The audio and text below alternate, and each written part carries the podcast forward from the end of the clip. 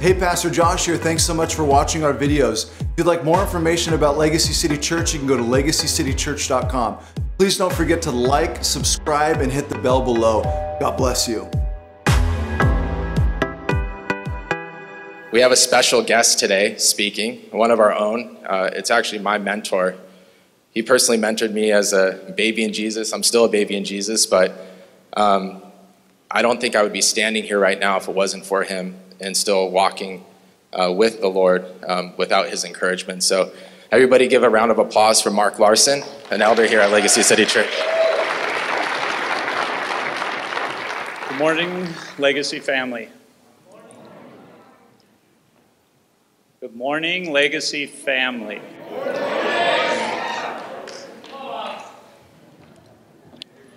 I have to remind myself that we're family. You know, the, uh, I'm not a public speaker. I'm not one that likes to be center stage. I'm not one that likes the attention. And as I share my concerns with my friends, with my family, the advice they always give me is well, just talk to them like you do at our group. I do lead a small group. You know, talk to me like you talk to me when we're, we go mountain bike riding. Uh, talk to me like you're just mountain bike riding and you're with buddies. I say, okay, and then I end up here, and then I see you all looking at me, and it makes me nervous. So, hello, Legacy family. Hey, there we are. There we are. Um, we are a family. Um, you know, we, we, we've, we've gone through a lot together.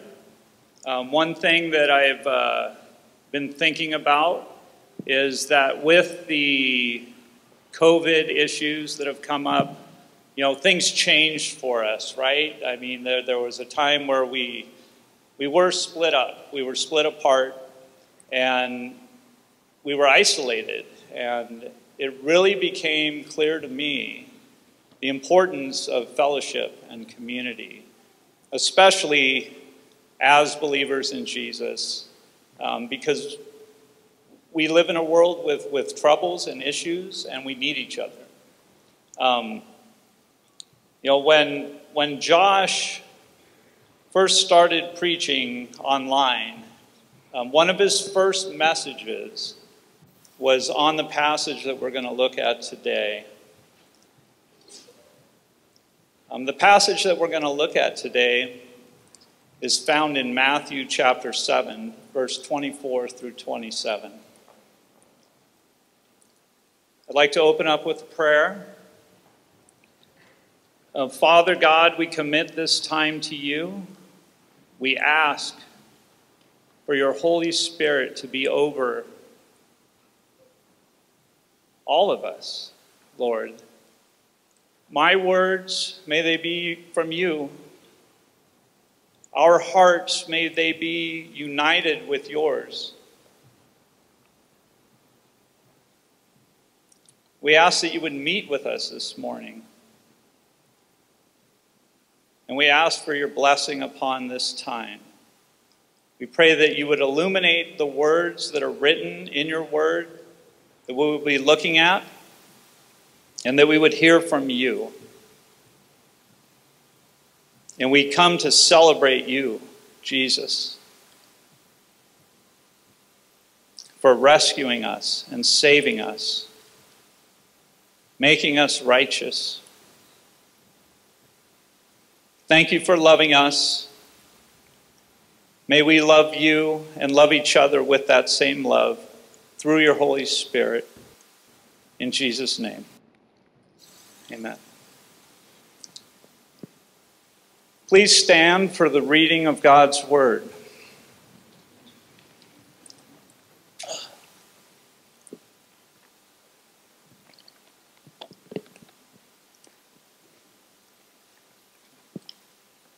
Matthew chapter 7, verses 24 through 27.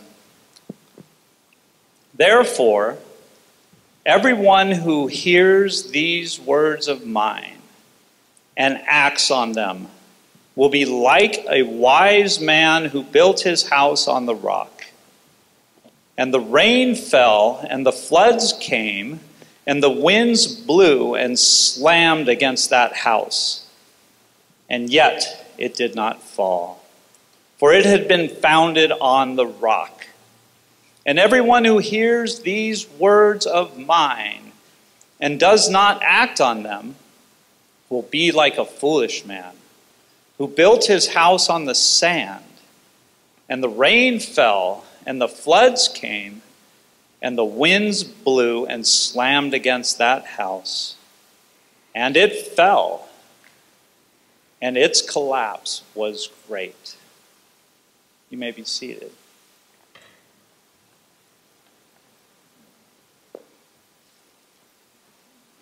This passage that we're looking at this morning comes at the end of what we've come to know as the Sermon on the Mount. Over the past 10 months or so, Josh has been taking us through the Gospel of Matthew. And we've been looking at the Gospel of Matthew one section at a time. And we've come to this point now. This is the point that we've come to after going through the first six chapters. This is the end of the seventh chapter. But just to remind us what we've covered already, so that we can see the context of, of what we're reading, who it is that's making this statement, who it is that's saying these words. Matthew records for us the genealogy of Jesus, that he is the fulfillment of the promises given to Abraham and to David in his humanity. His human lineage comes through them. Chapter 1, we're also told that Jesus was born of a virgin by the Holy Spirit. And we need to keep that in mind. We're not reading words of a man, we're reading words of the God man.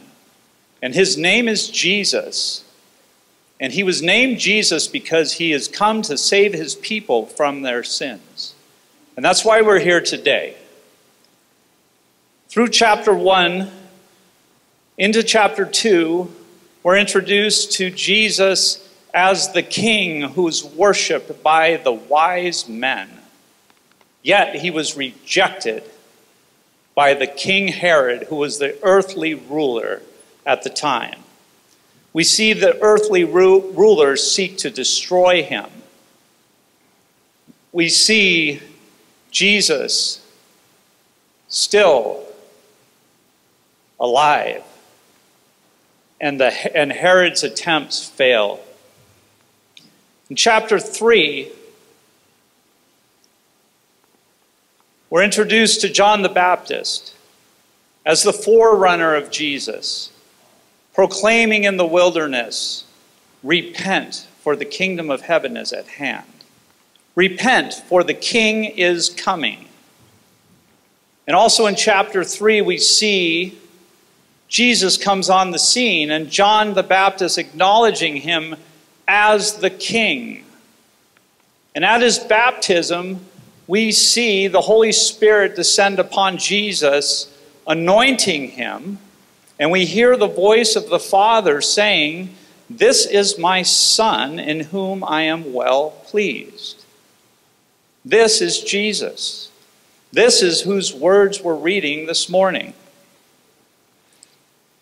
John also tells us that this Jesus, this King who is coming, he will baptize us with the Holy Spirit and with fire. The Holy Spirit for those who receive him, and fire representative judgment to those who reject him. Jesus is both the giver of life and the bringer of judgment, for he is king. In chapter 4, we see Jesus go into the wilderness for 40 days and be tempted by the devil and resist the devil's temptations. Where Israel failed in the wilderness for 40 years, Jesus succeeded in 40 days. He resisted the temptation. In chapter 4, we also see Jesus begin his ministry. He too starts proclaiming that the kingdom of heaven is at hand. The kingdom of heaven is here. And he calls it good news. The good news of the kingdom of heaven. As Jesus is preaching this, crowds are following him and he's healing, he's, he's curing diseases, he's casting out demons. And people are following him, and he goes and he goes up on top of a mountain and sits down. And he begins to teach and say to his disciples what we know as the Sermon on the Mount. So this morning we've read the closing of the Sermon on the Mount. Therefore, everyone who hears these words of mine and acts on them may be compared to a wise man who built his house on the rock. Everyone who hears what words? What words? It's whatever's gone before in this Sermon on the Mount. Everyone who hears these words of whose? Of Jesus's, this king, the only king, and acts on them may be compared to a wise man who built his house on the rock. For the past eight months, we've gone through the Sermon on the Mount, section by section by section.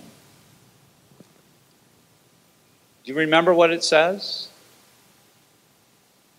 I remember some of it. But what does Jesus tell us here? That if you're a wise man, your life will be founded upon these words. When we get to the end of the Sermon on the Mount, he points us back to the beginning to take note of what's gone before. So this morning, I'd like to look at what we've covered. Because this, what we've covered should be foundational for our lives. If it's not, we're told that we're a foolish man and that our house is built on sand. And if our house is built on sand, there's a great destruction. So I'd, I'd like to turn back to the opening statement in chapter 5 of Matthew, where Jesus lays out what we've come to know as the Beatitudes. So if you'd like to turn with your Bibles with me to Matthew chapter 5, and we will revisit this together.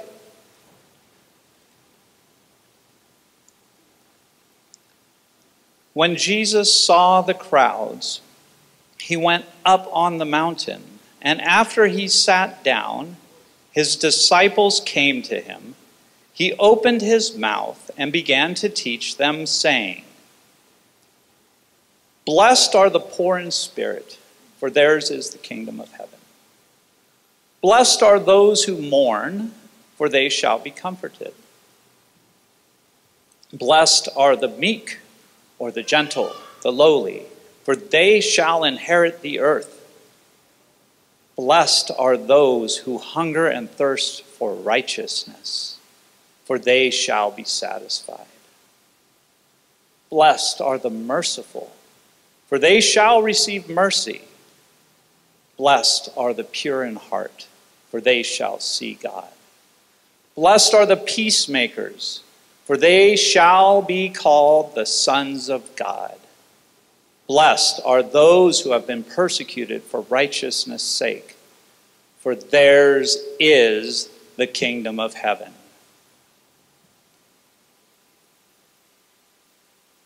First, I'd like to, for you to notice that Jesus, sitting on, sitting on top of the mountain, beginning to teach, opens up with blessings.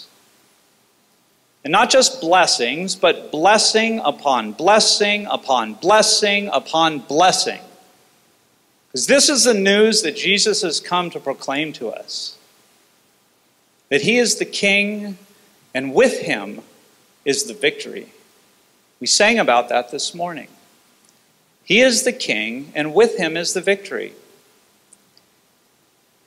And his kingdom is one of righteousness. Look with me at the blessings that we have here. In verse 3, we're told that theirs is the kingdom of heaven. This is a good blessing, right? The kingdom of heaven.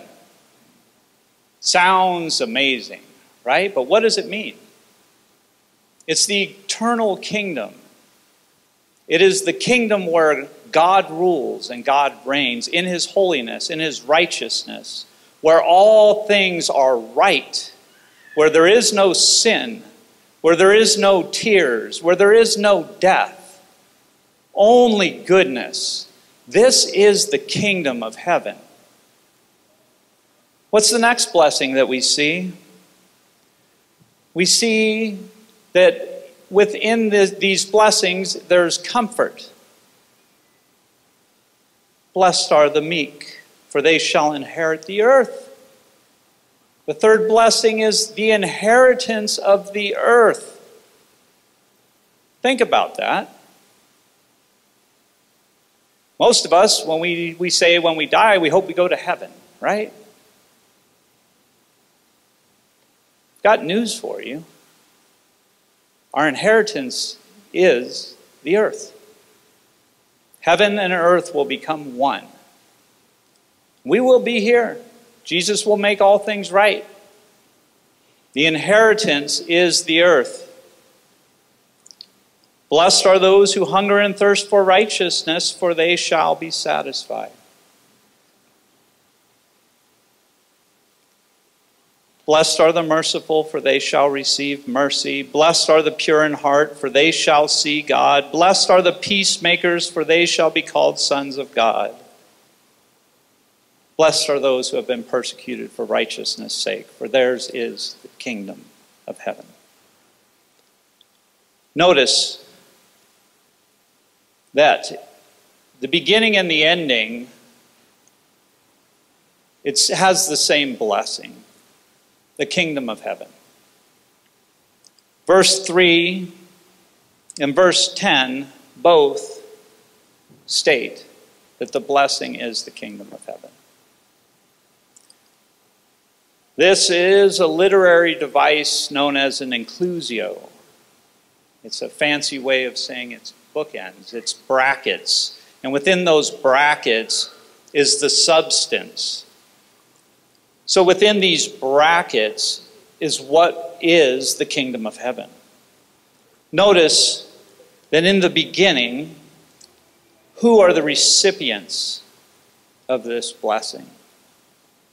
It's the poor in spirit, it's those who mourn, it's the meek, and it's also those who hunger.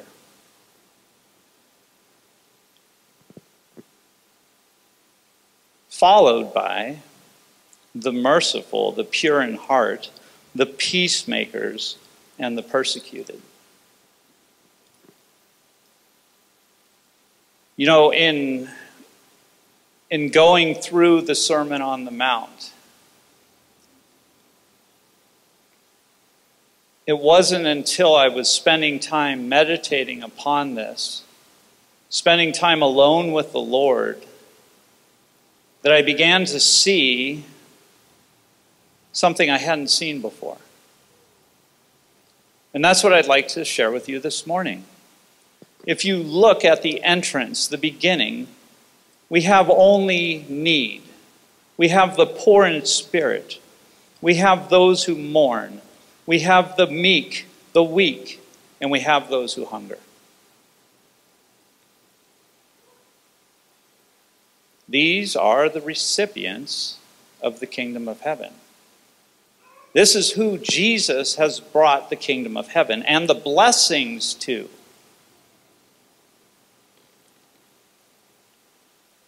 Verse 6 tells us that those who hunger and thirst for righteousness shall be satisfied.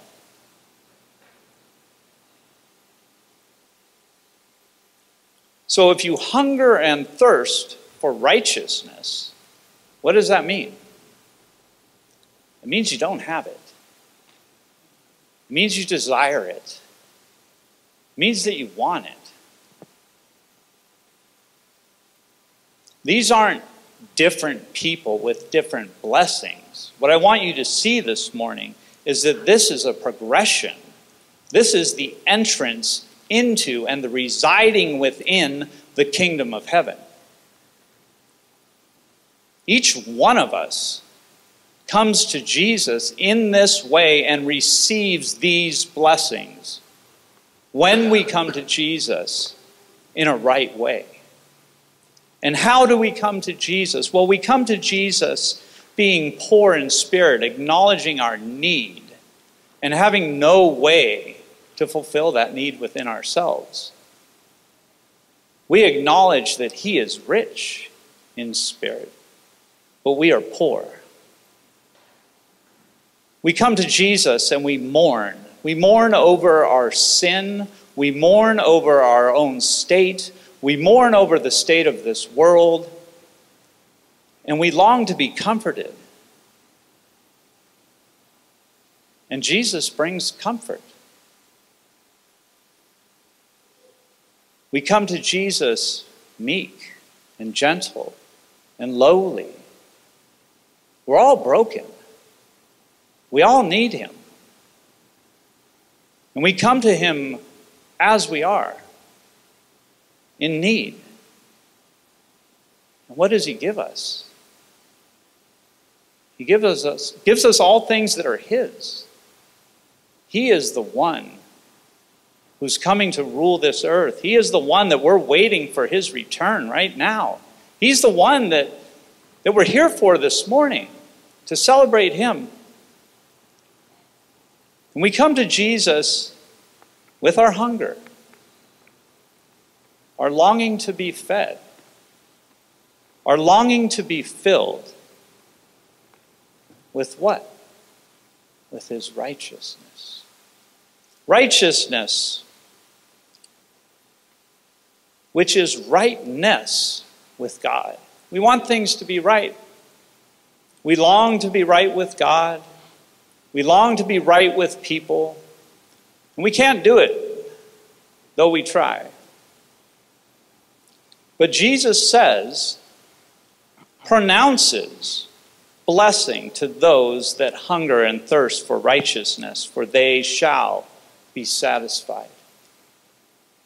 Satisfied with righteousness, satisfied with the rightness of Christ.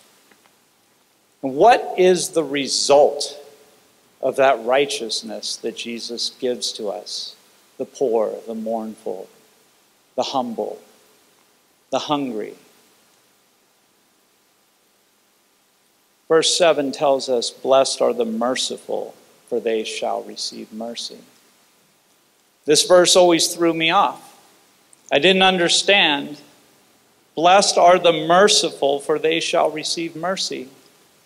Well, it sounds to me like I need to be merciful to get mercy. But that's not what it's saying. What it's saying is those that hunger and thirst for righteousness, you will be satisfied because God will show you mercy. And the result of that mercy given to you will result in mercy coming out of you because you have received his righteousness. His righteousness is in you, and you the result of that is you becoming merciful as he is merciful. Blessed are the merciful, for they shall receive mercy.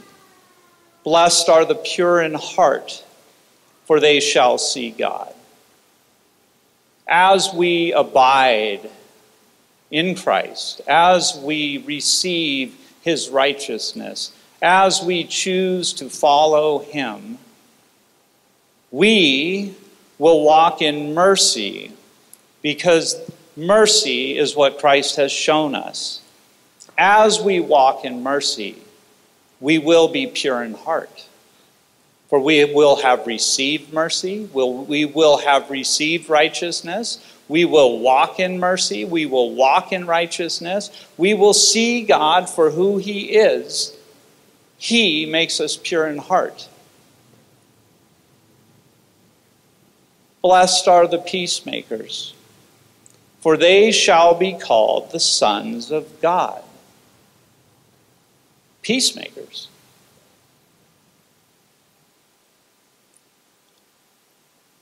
Becoming a peacemaker is another result of the imputed righteousness of Christ to ourselves. He's given us forgiveness, He's given us mercy. We walk in mercy, we become peacemakers here and now. Jesus has made peace between us and God. By his forgiveness of our sins, as Christ was in this world, so are we to walk. We are to walk in mercy, we are to walk in forgiveness, and in so doing, we will become peacemakers.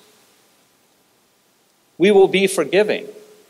We will not hold offense. We will not demand our own way. We will have the love of Christ within us and show it to others.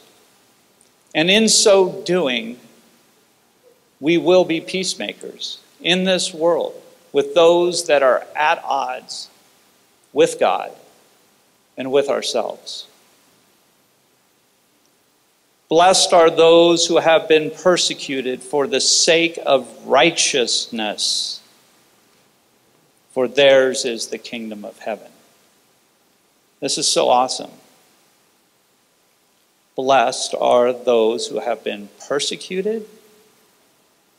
The blessing isn't in the persecution, the blessing is in the cause of the persecution. For what does the text say? Blessed are those who have been persecuted for righteousness. We enter into this kingdom poor, needy, mournful, weak, and hungry. We're given righteousness, which results in mercy, which results in purity of heart, which results in us becoming peacemakers,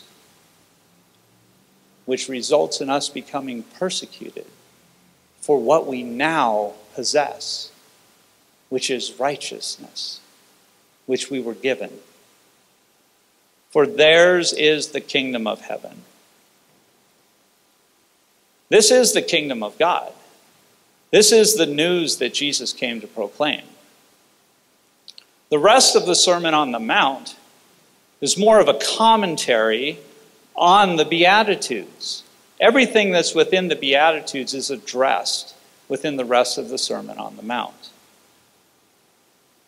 We're told what this righteousness looks like in real time. We're told how it shows itself to be true within the context of relationships with others. We're told that it is needed to enter into the kingdom of heaven. Jesus says that unless your righteousness surpasses that of the scribes and Pharisees, you will not enter the kingdom of heaven.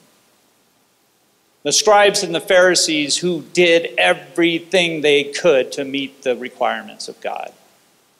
Some of us are like that. We try everything we can to meet the requirements of God. And we fail over and over again. But the good news of the kingdom of God is that Christ has come to give you that righteousness. And with that righteousness comes entrance into the kingdom of heaven, the eternal kingdom. Jesus contrasts the righteousness of the scribes and the Pharisees with the righteousness that he brings. Some of the examples are he says, You've heard that it was said, You shall not commit murder, and anyone who commits murder, you're guilty before the court. But I say to you, if you're angry with your brother you're, you're guilty. Wow. Angry with your brother. How many of us are guilty of that?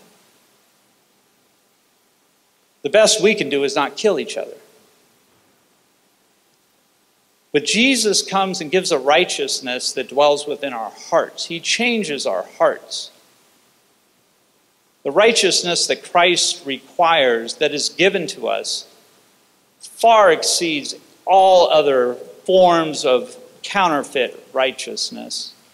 Because we're told that those that possess the other kind of righteousness are hypocrites, actors, faking it, and trying to get others to fake it.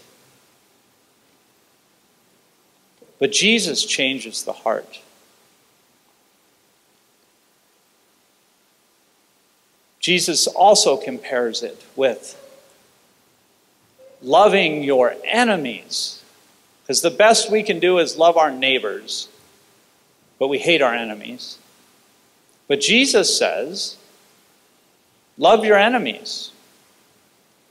Pray for those who persecute you. So that, what? You may be sons of your Father who is in heaven who causes his sun to rise on the evil and on the good, and sends rain on the righteous and the unrighteous. He calls us to love as he loves. Even our enemies, so that you may be sons of your Father who is in heaven, sons of God. I would refer you back to verse 9 Blessed are the peacemakers, for they shall be called the sons of God. It's through forgiveness that there is peace. It is Christ's righteousness in us that allows us the ability to love our enemies because it's His love in us. We're also told in some of the rest of the sermon that the hypocrites perform, worship God for others to see. They give to the poor, but they sound a trumpet so that they may be honored. They pray to God, but they do it standing up for others to see. But we're told that our relationship with God is secret and intimate and authentic and that we do it in secret because our Father is in secret and it's from our heart. So he tells us Beware of practicing your righteousness before men to be noticed by them, otherwise, you have no reward with your Father who is in heaven.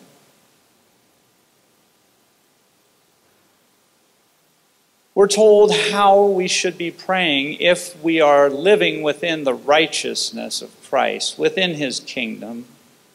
We're told that we can pray to our Father. And he warns us in the, in the prayer that if we don't forgive others, our Father in heaven won't forgive us. This is another example of walking in mercy because we walk in the mercy of God. We share the mercy of God. We walk in the forgiveness of God. We forgive others.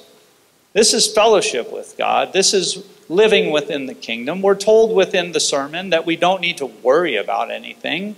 We don't need to worry what we're going to eat, what we're going to drink, what we're going to wear, for our Father takes care of us. We're told not to judge others. That's a hard one, right? Not to have a critical heart. Says, Judge not so that you're not judged. For in the same way you judge, you will be judged. And your standard of measure will be measured back to you. In the same section, he talks about if, if you're judgmental, you know, you, you don't see the log that's in your own eye, and you can't see clearly to help your brother who has a speck. This is a clear reference back to being pure in heart, and seeing God. Seeing God as the merciful one. When we see God, we're not going to be judgmental with our brothers. We're not going to be critical of the struggles and the problems and the failures because we see God for who He is.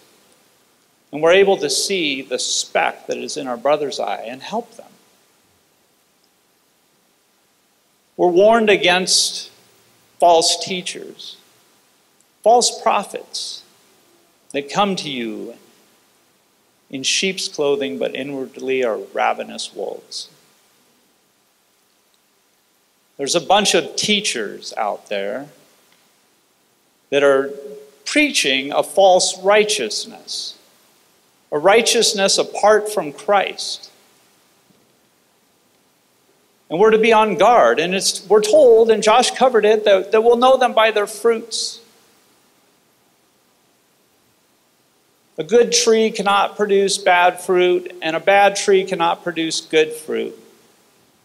You don't gather grapes from thorn bushes or figs from thistles, do you?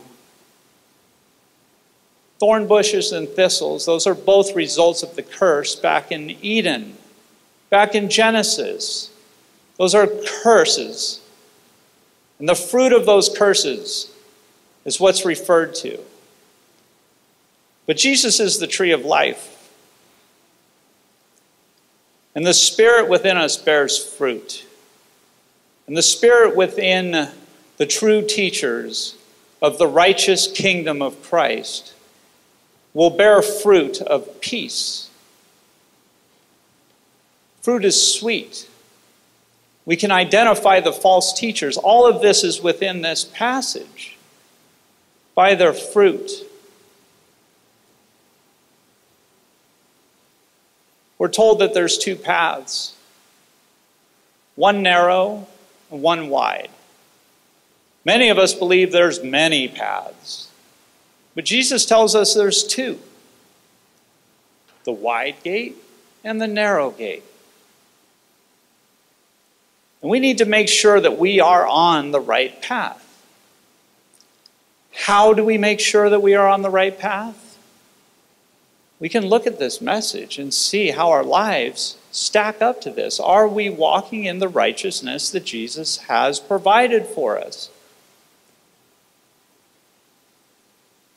I think it was just last week, you know, Josh covered the, the section on many will say to me, Lord, Lord, didn't we do this in your name? Didn't we do that in your name? And I will say to you, Depart from me, I never knew you, you workers of iniquity workers of lawlessness. For it's only the ones that do the will of the Father that enter into the kingdom of heaven. What is the will of the Father? It's in the Sermon on the Mount. It's to walk in mercy. It's to walk in forgiveness. It's to acknowledge your need and to be filled each and every one of us has the same need prior to coming to Jesus. We're all broken people. We're all faking it unless we know Him. And if we know Him, then He gives us His Spirit, changes our hearts, shows us a love, and puts that love deep inside, and we're able to share that with others. And then when we come together as a family, we're united by Christ and His Spirit.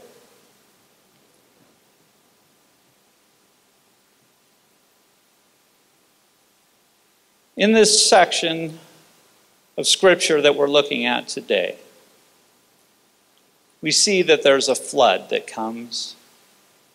There's winds that blow.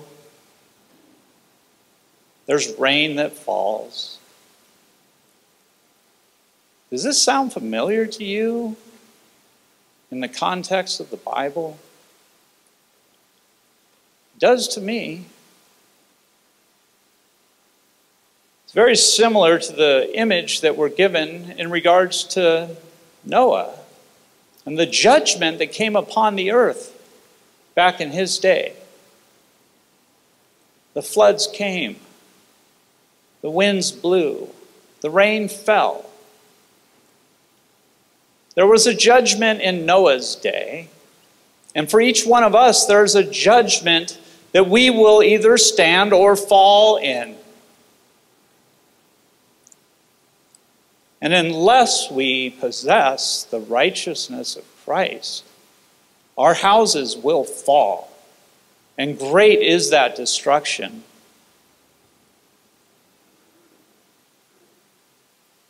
If we do not build our house upon these words, Jesus says, these words, these words are meant for us to go over, to understand, to meditate upon, to take to heart. These words were like a foolish man. Foolish. And we will not stand in the judgment.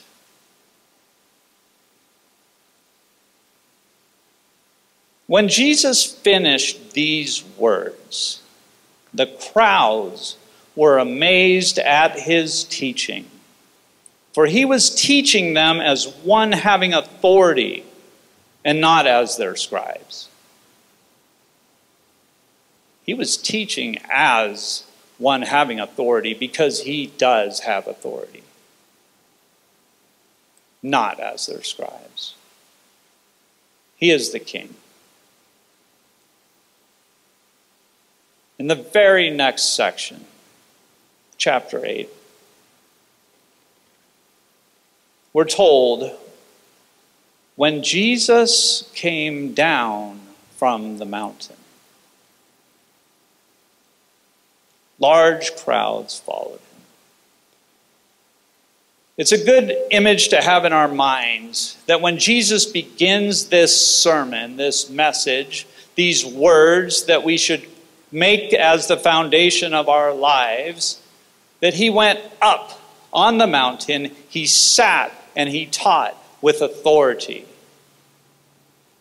It begins with him taking the position of authority, giving teaching, and it closes with the crowds being amazed, for he was teaching them as one having authority.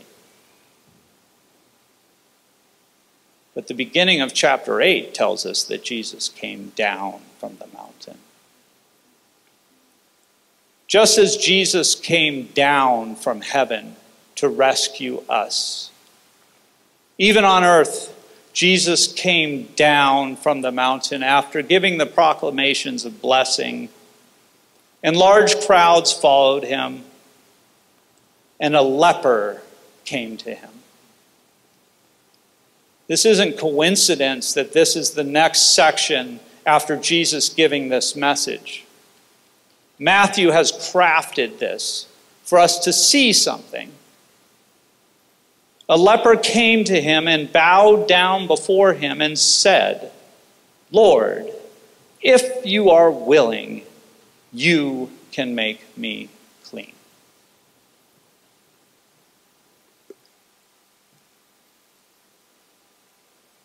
Talk about poor in spirit. Talk about mourning over the state of his own life. Talk about being gentle. This is a picture of what it looks like to enter into the kingdom of heaven. He comes to him with his need. Lord, if you are willing, you can make me clean. Jesus stretched out his hand and touched him, saying, I am willing. Be cleansed.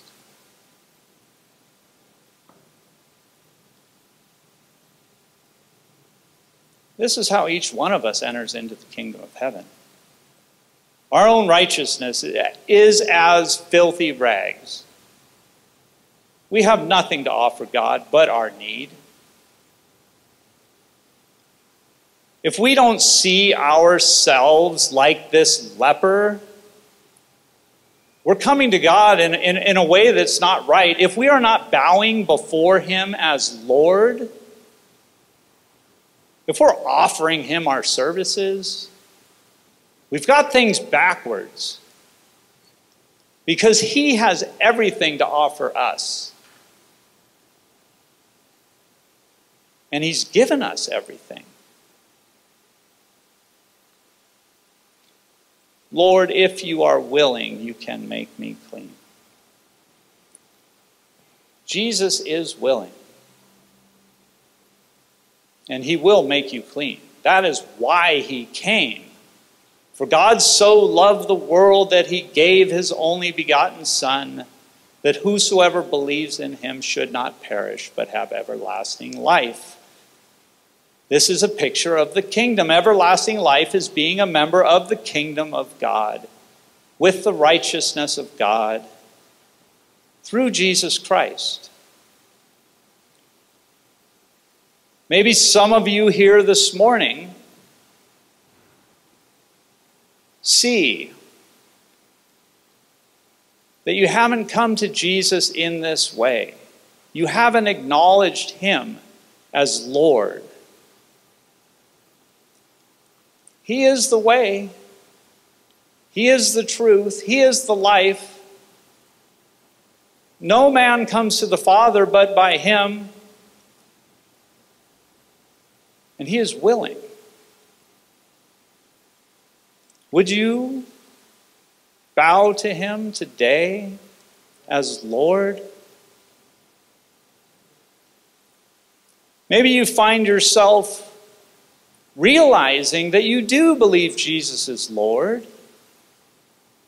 You, you have made a commitment. You see that all this is true. But you realize that your life isn't stacking up. You're not walking in mercy and forgiveness. You're judgmental. You're critical. You don't see the fruit in your life. You're demanding your own way. You're mad when you don't get it. We've all been there. But all that needs to die.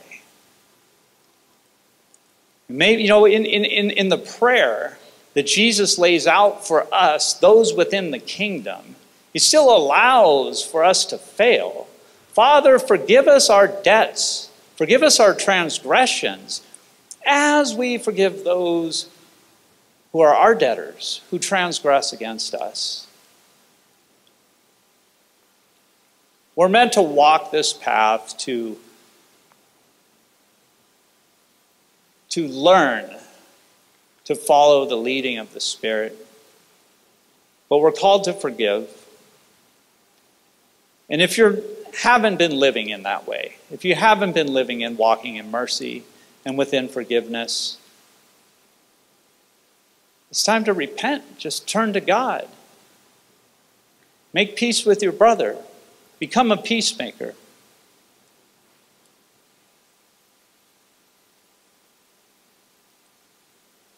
So, if that's you today, if you would like to turn to Jesus as Lord, if you would like to come to Him in your need, in your brokenness, acknowledging that He is the one who can save you, who can give you this righteousness. Would you please bow with me in prayer this morning? And maybe it's, it's you who realizes you're not walking on this path. But you'd like to. You'd like to repent and walk in His mercy and forgiveness. Would you too bow with me in prayer for our Lord?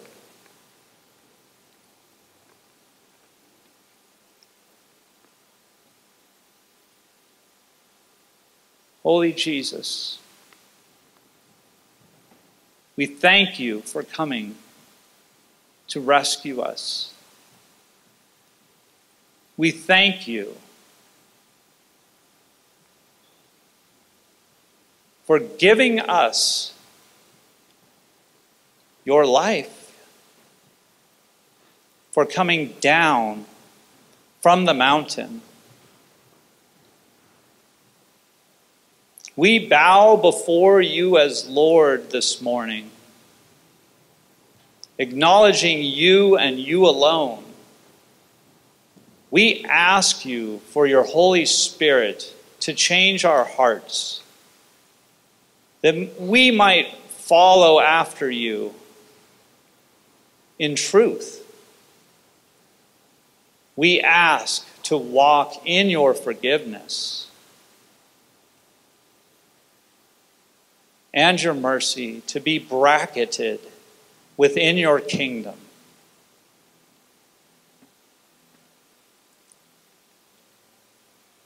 Jesus,